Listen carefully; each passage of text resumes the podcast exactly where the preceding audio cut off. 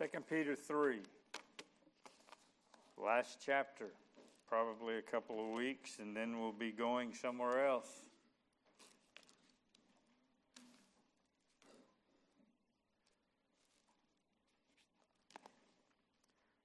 Let's read uh, the first 13 verses just to get an idea of where we'll be for the next couple of weeks. 2 Peter chapter 3 verse 1. This is now the second letter that I'm writing to you, beloved. In both of them, I'm stirring up your sincere mind by way of reminder that you should remember the prediction of the holy prophets and the commandment of the Lord and Savior through your apostles. Knowing this, first of all, that scoffers will come in the last days with scoffing, following their own sinful desires. They will say, Where's the promise of his coming? For ever since the fathers fell asleep, all things are continuing as they were from the beginning of creation. For they deliberately overlooked this fact that the heavens existed long ago, and the earth was formed out of water and through water by the word of God. And that by means of these, the world that then existed was deluged with water and perished. But by the same word, the heavens and earth that now exist are stored up for fire, being kept until the day of judgment and destruction of the ungodly. But do not overlook this one fact, beloved, that with the Lord, one day is as a thousand years, and a thousand years as one day. The Lord is not slow to fulfill his promise, as some count slowness, but is patient toward you, not wishing that any should perish, but that all should reach repentance. But the day of the Lord will come like a thief then the heavens will pass away with a roar, and the heavenly bodies will be burned up and dissolved, and the earth and the works that are done on it will be exposed. Since all these things are thus to be dissolved, what sort of people ought you to be in lives of holiness and godliness, waiting for and hastening the coming of the day of God, because of which the heavens will be set on fire and dissolved, and the heavenly bodies will melt as they burn. But according to his promise, we are waiting for new heavens and a new earth in which righteousness dwells. That's the first half of chapter 3, or the first part of chapter 3. So we are moving to a new section what we've seen in Second Peter. We looked in chapter one at the past, where uh, Peter talks about the true about true conversion and the what sanctification would look like in the true convert, the process of going through progressive sanctification, and uh, says therefore, make sure, uh, make your calling and election sure. Or, Chapter 2, that, that was the past. Chapter 2 is the present and all the false teachers that we looked at. Beware of the false teachers that have risen among you, he says. Uh, and it's sort of a spirit led litany of uh, the defilements and the dangers of the false teachers. Uh, and now he's going to a little more to the future the, the day of the Lord, the end when all of this age is over and these elements will be burned and a new heaven and a new earth uh, will be will appear will be come. And uh, yes he's looking to the future and these scoffers are going to come scoffing but he's also talking about the present. They're already there in the church and if they were already there in the church and they're going to be there at the end, they're in our churches and in our time. These scoffers who are scoffing at the Word of God. Um, yeah, we'll look at something in a minute. But anyway, that's kind of what Peter does. He's got three sections broken exactly in the three chapters the past, our conversion. Uh, he talks uh, then the present of the church being invaded by false teaching, and now these scoffers uh, that are scoffing at the second coming, at the final coming of the Lord Jesus. And so he turns from chapter 2, the false teachers, to verse 1. He turns to addressing his beloved. He uses beloved uh, in verse 1. Um, let's see, verse 8. He talks, he uses the beloved do not overlook this one fact, beloved. Verse 14, therefore, beloved, since you're waiting. He, verse 15, he talks to, he uses the word beloved again. And then verse 17, he'll use it. You, therefore, beloved, knowing this beforehand, take care. Uh, so these folks are dear to him. Uh, and he does not want them to be taken captive by the false teaching that is uh, in the churches, that is around, and it's the same here, right? We got to beware.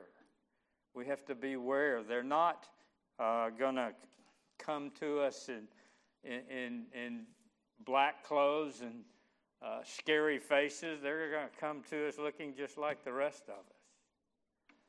People that uh, maybe at one time were faithful are no longer faithful. We have to, but Peter's concern here is that the beloved folks would stay strong. Uh, we close chapter 2 with the dog returning to his vomit, with the pig who returns to the mud after he's washed off, and now he comes back again to these beloved and yet he bridges the gap between the two. He's making this contrast between the false prophets and his beloved saints. But he's also bridging it. That they disobey the holy commandment. He calls us as Christians to uh, abide by the commandment that came from our Lord and Savior Jesus Christ.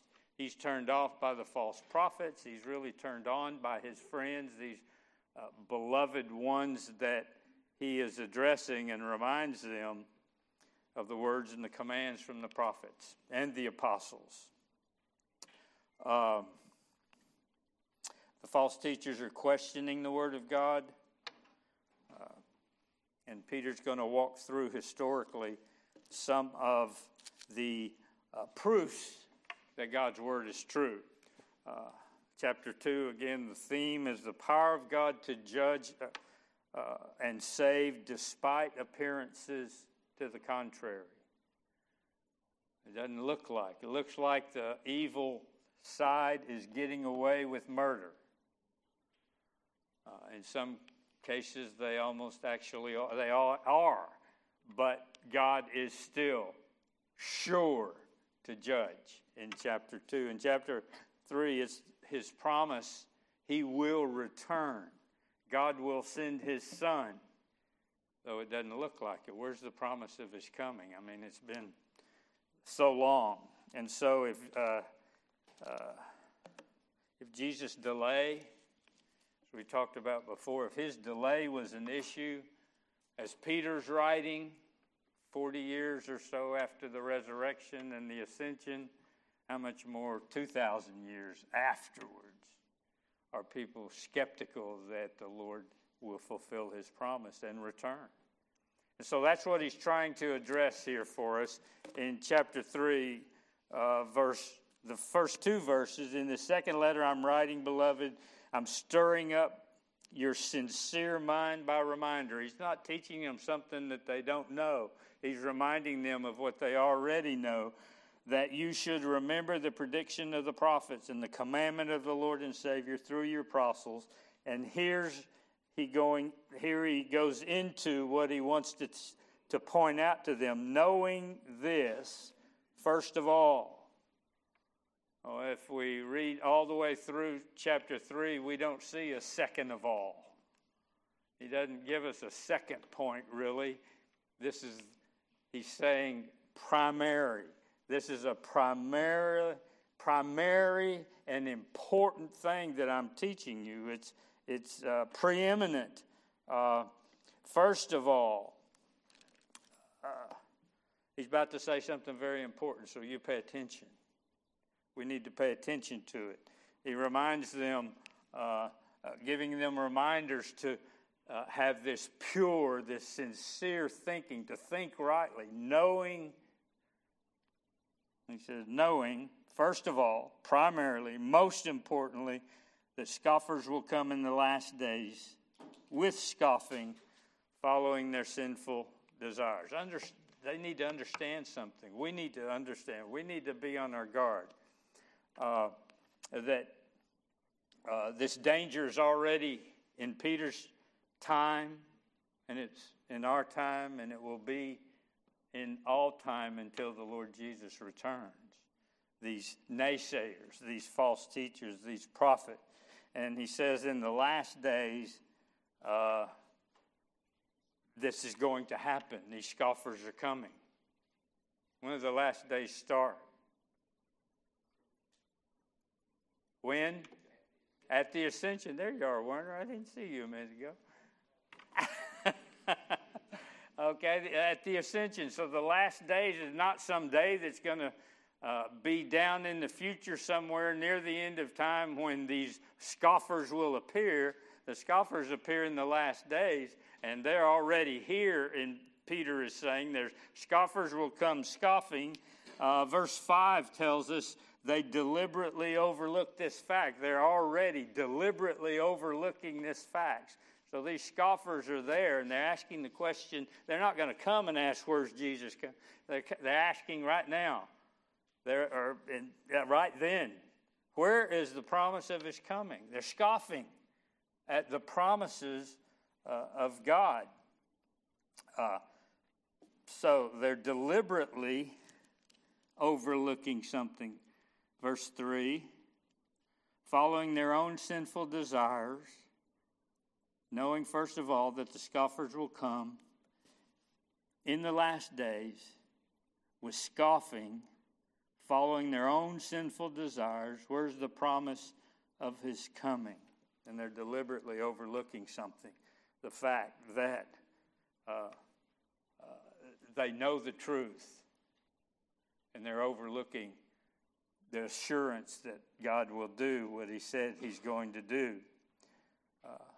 And so Peter assumes that we're in the la- He's in the last days. Paul assumes He's in the last days. God in these last days, the Hebrew author says, uh, has spoken to us through the Son.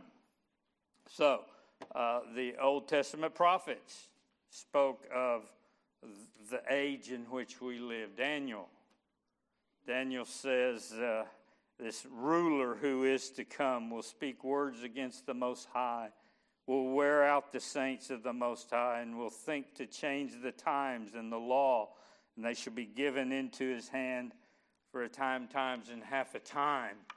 Uh, through the church age, through this period of time between the two uh, comings of Christ. And so the hallmark period the hallmark of the period is rejection of God's word. They're going to minimize the truth of God's word. These scoffers are scoffing, and Peter says, don't pay attention to them. Notice they're following their own sinful desires. They have their own wants, they have their own desires, they have their own pleasures, uh, and they're justifying their teaching is justifying their sin, their indulgences. Uh, and they raise questions about points of theology that condemn them. Peter's already said they're experts in greed. Uh, they're uh, mists driving, driven by the storm, waterless springs. They're useless, slaves of corruption.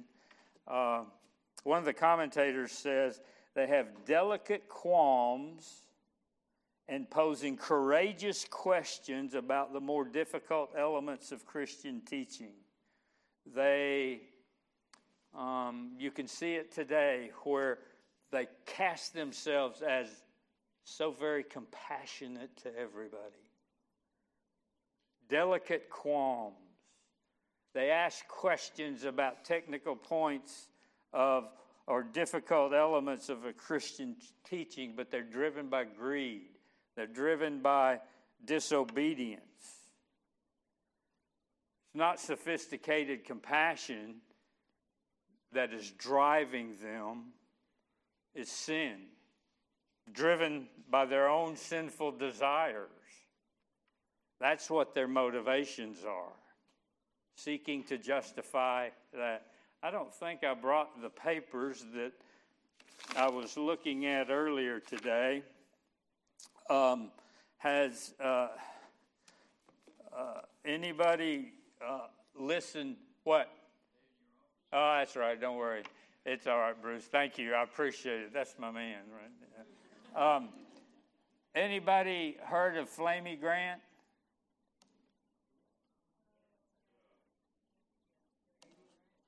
Huh? No, you missed that. He who has ears to hear, let him hear. Flamy Grant. Her song, I should, I, I don't know where to say his or her song. I don't know which to call. The uh, is a crossdresser whose Christian song is number one on the charts in Apple Music. You haven't heard of Flaming. Um, sad to say, one of the cohorts in producing the video is from a group that we used to really like in the late 90s, uh, uh, Caedmon's Call. One of those fellows is part of this group. And they, you talk about scoffing uh, God and His promises and His Word. Uh, I'm trying to think. Um, Boys Will Be Girls, that's the name of one of their songs. Christian music, CCM. I know we don't deal with that ourselves, but I'd say, I would say, guide your children. It's on Apple Music. Or maybe it's iTunes. Maybe it's iTunes. Number one song in Christian music. We've come a long way, baby, and, and, and we better be prepared because the scoffers are not going to go away and the pressure is not going to come. The goal is to become part of mainstream of the Christian music scene. Scoffers come scoffing and uh, there in uh, verse 3 following their own sinful desires, presenting themselves as leaders of uh, a movement, if you will. They're nothing but followers. I remember, you may remember when you weren't a Christian, you thought you were doing your own thing. You thought you were living according to the way you wanted to live, and you were just a puppet on a string as Satan was having his way with you, and your sinful desires were the motivations of your life. That's where these are. And yet they're teaching, presenting themselves as Christians and Christian teachers. Peter says, Watch out. Watch out.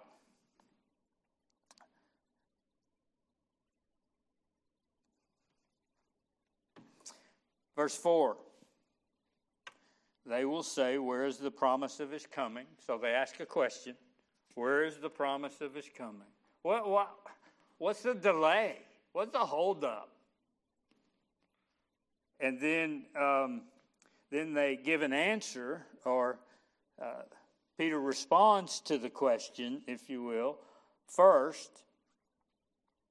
Um, Where's the promise of his coming? And here's the basis for that question. For ever since the fathers, fathers fell asleep, all things are continue, continuing as they were from the beginning of creation. Um, so Peter is going to respond to the question Where's the promise of his coming? He lays out the question and the reason for all things. He's going to answer the motivation first, and then he'll answer the question. So verses five through seven, he answers when, when it's when uh, they're saying all things uh, continue just like they have since creation. They show themselves to be ignorant of life, right? And certainly biblically illiterate, don't they? Is everything going on the same since creation? Well, Peter's going to show it's not. Where's the promise of his coming? For ever since the fathers fell asleep, all things are continuing as they were from the beginning of creation. What does he mean, fathers? Who are the fathers who fell asleep?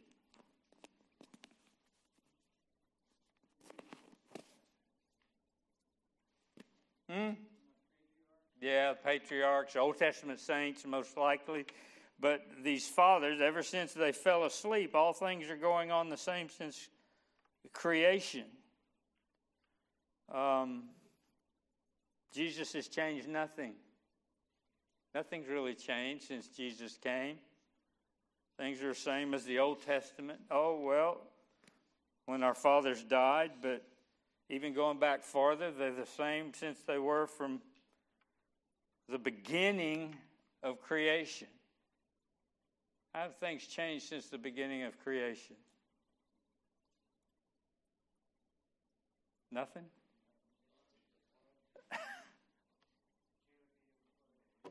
the okay, the flood. I mean, sin came, right?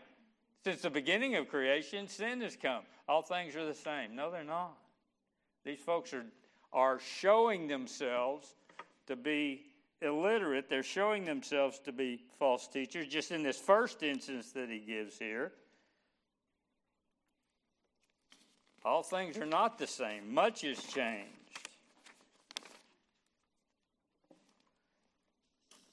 Verse 5 They deliberately overlooked this fact. Somebody have a different version? What else does it say besides deliberately overlooked? That's not what all the versions say, is it? They're willingly ignorant. They suppress what? This fact. They suppress this fact. So this is not just these folks are doing the best they can do to get the word right. We're all trying to understand the word right and understanding it better and better as we're sanctified and we're growing in Christ. These folks, this isn't it's not because they don't understand, it's because they do understand and they're deliberately overlooking the truth and are motivated by their sinful desires to defend their sinful conduct. And then he goes, and they deliberately overlooked this fact that the heavens existed long ago, and the earth was formed out of water and through water by the word of God. There's the first point. The, the Word of God created, the Word and water was used to create uh, this creation. Um, God created by speaking, let there be light. There was light. His Word created. Uh, and the continuing existence of our world shows that uh, God's Word is dependable. God is continuing to speak and this creation continues to be in existence. Psalm 33 6 By the word of the Lord the heavens were made, and by the breath of his mouth all their hosts. And so God's means of creation was his word. Uh, his uh, if you agent of creation is this water, he says. The earth was formed out of water and through water by the word of God. Um, and the result was the heavens and the earth. The false teachers are deliberately overlooking this. Let me see.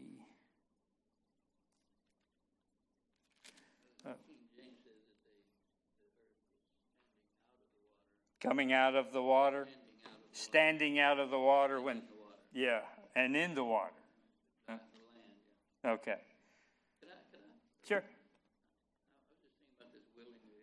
Uh huh.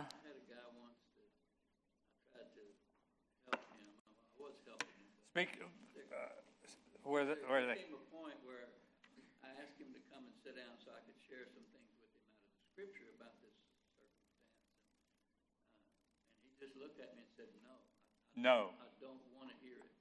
I already know all I want to know. I know too much. I don't want to be responsible for what you're. Yeah. Happy in his ignorance. yeah. Okay.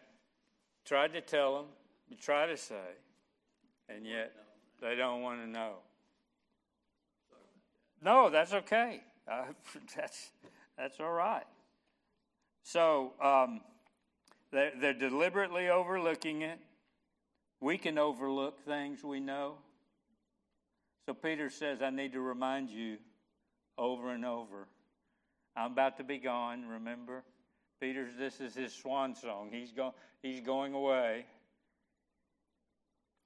And he says, I need to remind you of what I've been teaching you. And so we can we need to be reminded. we're dangerously forgetful. Uh, I think it's Dick Lucas again says the effort the false teachers make to ensure that they deliberately forget should be surpassed by the effort the Christians make to remember. They're working hard to forget. We need to work even harder to remember what we know. And not just remember it, but also apply it. Then he goes to the next verse, verse 6, and that by means of these, and we'll look and see if we can figure out what these are.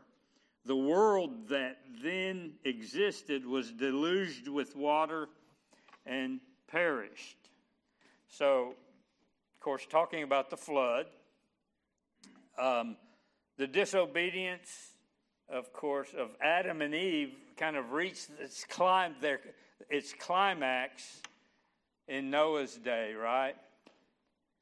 Uh, the wickedness of man was great in the earth. Every uh, intention of the thoughts of his heart was only evil continually. Just before he calls Noah to build the ark, and he says, Peter says, by means of these, what we talked about in the passage ahead, the word and the water. He's tying the word and the water by means of the word and the water, both agents for destroying the, the world in Noah's day. And then we'll get to the next example, and the word and fire will destroy the world at the end.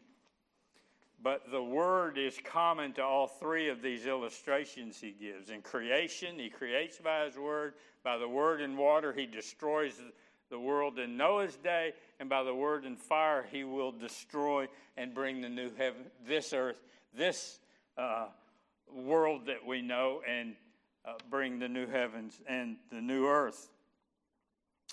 So uh, the water, which was the agent of God's uh, creative word becomes then his agent of his judicial word, his word of judgment that comes.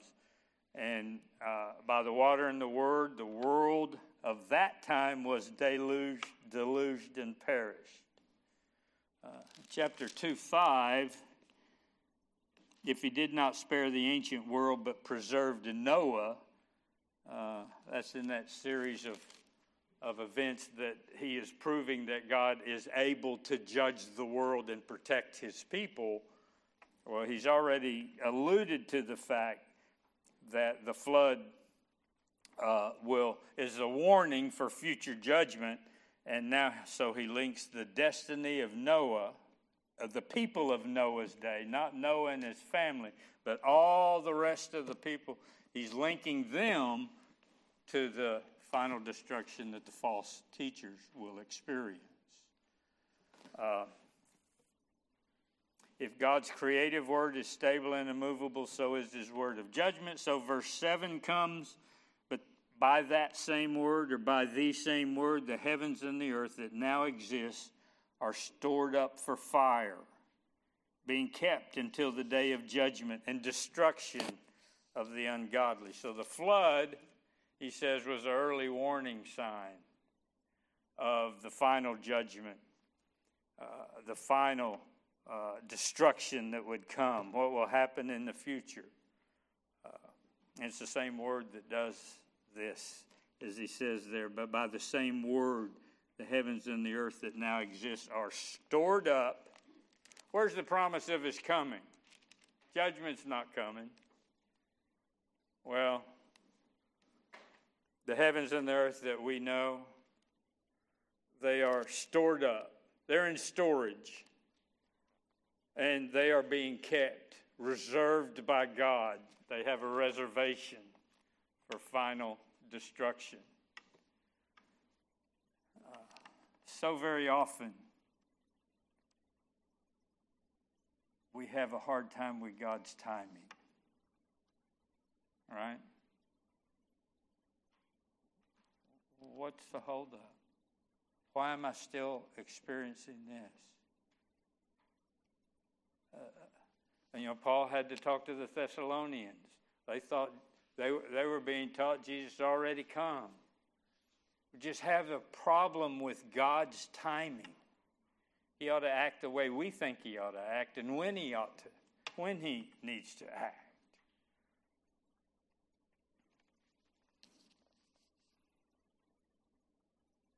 They're stored up, they're reserved, and there will be a day of judgment. And when that day of judgment comes, the ungodly will be destroyed. And Peter's saying, as sure as creation, as sure as the flood, as sure as Sodom and Gomorrah once existed and no longer exists, there will be a day of judgment. Count on it and the ungodly will be destroyed. The, that's talking to the delay. He goes from flood in the second illustration to fire here, and uh, the day of judgment, men and women will be judged by Christ's standards, and those failing to meet the standards of living, if you will, uh, will be declared ungodly. Same as those in Noah's day, same as those in Sodom and Gomorrah. Those who are deemed ungodly will face destruction. And, and jumping to verse 11, since all these things are thus to be dissolved, well, we haven't seen the dissolution of this world. What sort of people ought you to be in, the li- in lives of holiness and godliness? Waiting and hastening. We'll look at that next week. What sort of people ought we to be? Anytime Paul writes about the return of Christ, there's a therefore. Peter has a therefore. Here's the coming day of judgment. The believers will be delivered, the ungodly will be destroyed. Therefore, therefore, how are you going to live? How ought we believers? I mean, the day's closer than when you were saved, if you're saved. The day's much closer than yesterday. In particular, if you're not saved, the judgment will be coming. Who knows when? It could be today, it could be tomorrow, it could be 10,000 years from now, but judgment's coming. And you don't know if you have tomorrow. But what kind of people ought we believers to be? Going to Flamy Grant concerts? Or are we going to be pursuing holiness as best we know in God's strength and God's power? And representing the transformational power of the gospel where we go each day. Um, where's the sign of his coming? What's the holdup? Verse 8. But do not overlook this. They're overlooking what they know, right? The false teachers. So they can justify what they want. You believers, do not overlook this fact that with the Lord, one day is a thousand years, and a thousand years is one day. So we get all kinds of. You got your calculator out. Are you calculating something there? With uh, a day is a thousand years. Uh, you know, I remember that we had it. We had it all figured out because the seven days of creation equals seven thousand years. And that's how long this world, world was going to be. And at the end of 6,000 years, church was going to be raptured away for seven years and then come back. And we're going to have a thousand more years and then the end. See, there's your 7,000 years. Just right, right? Well, that's not what Peter's saying. That's not the point here.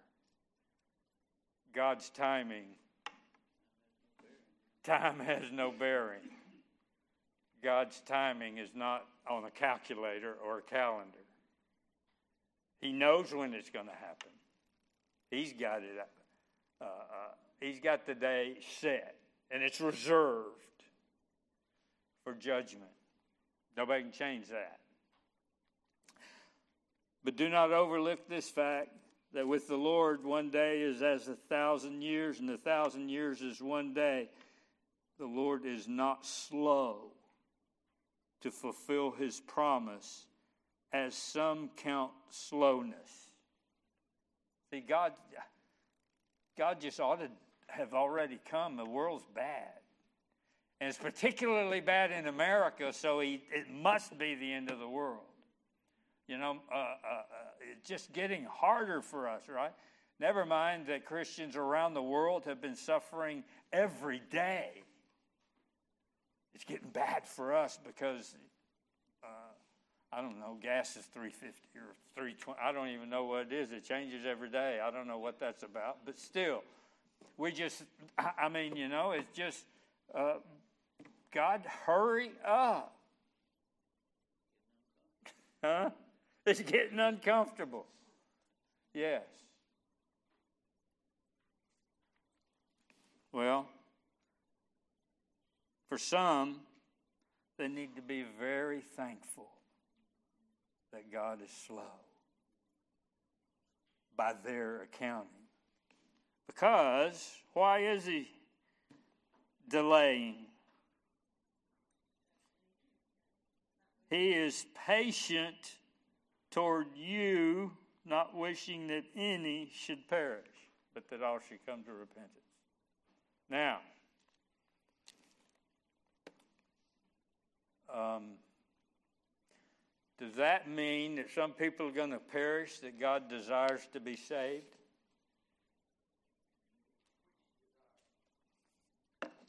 I don't know about the desires. uh, the,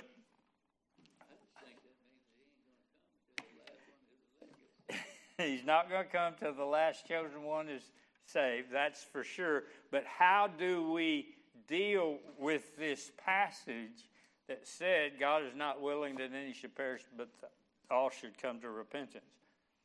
Here, here's how I deal with it to stay consistent with the whole text, okay?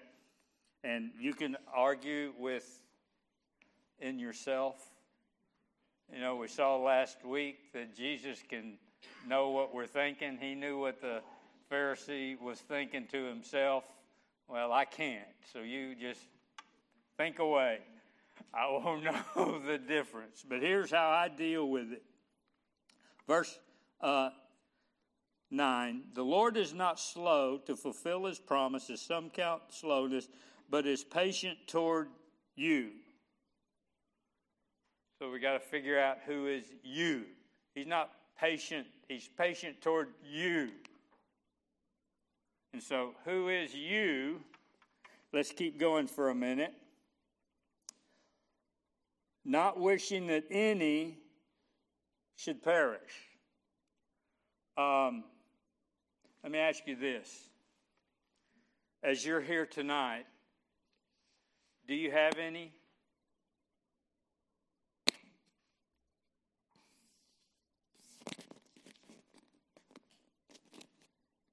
I don't hear anybody. Do you have any? yeah. Huh? No, do you have any? You got to say, any what? Right? Do you have any? He's not. He, he's not willing that. Uh, he, he's patient toward you, not wishing that any. Does that mean any person? It doesn't say any person. And so in our Bible study method, we're going to do find the nearest antecedent, the nearest noun. We got to know any of who or any of what. Any doesn't help us, right?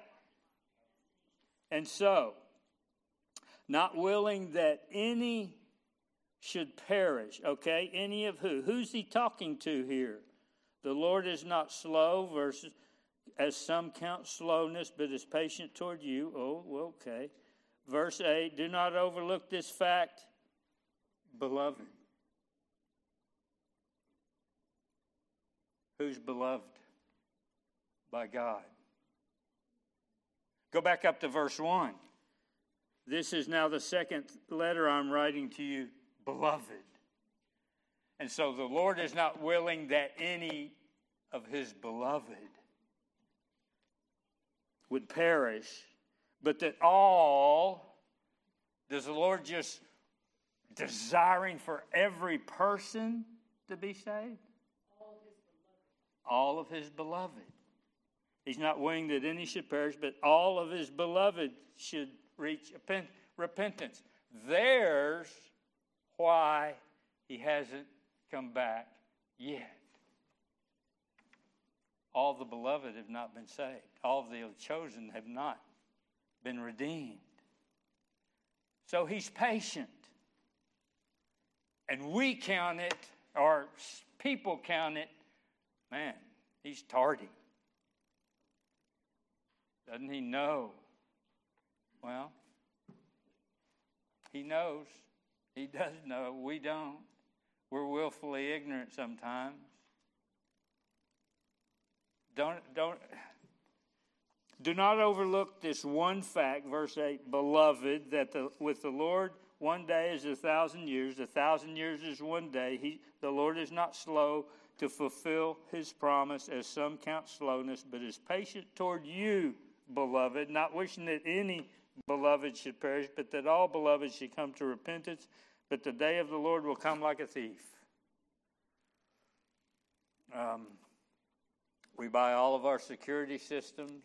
We do the best we can. Doesn't stop thieves. They're always one step ahead of any technology that comes around. The Lord's going to come like a thief. He's not going to come as a thief. He's going to come like one in the still of the night.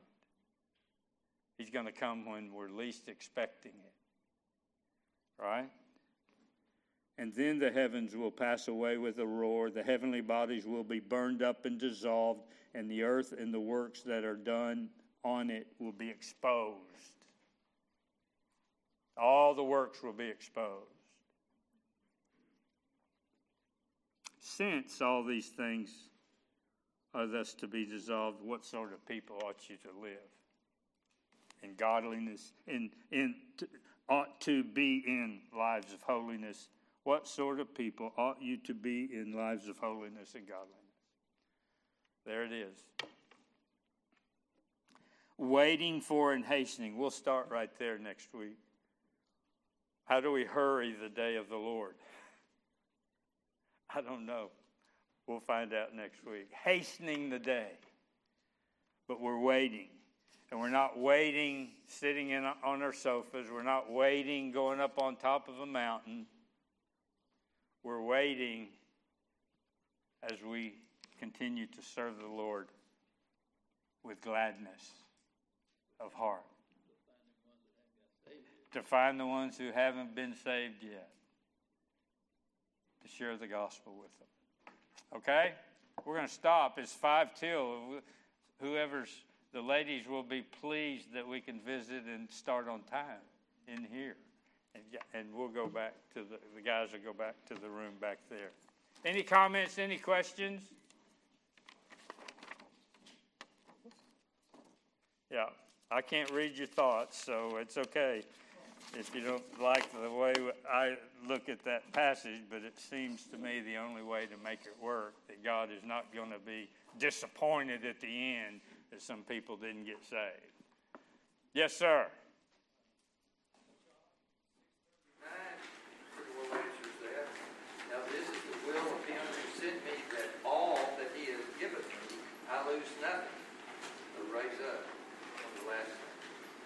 Not willing that any should perish, but all that he has given Jesus would not perish, right? In, in John, we are given the, the, the description of the all. Peter doesn't give it, so context, we have to search the context to find who all is.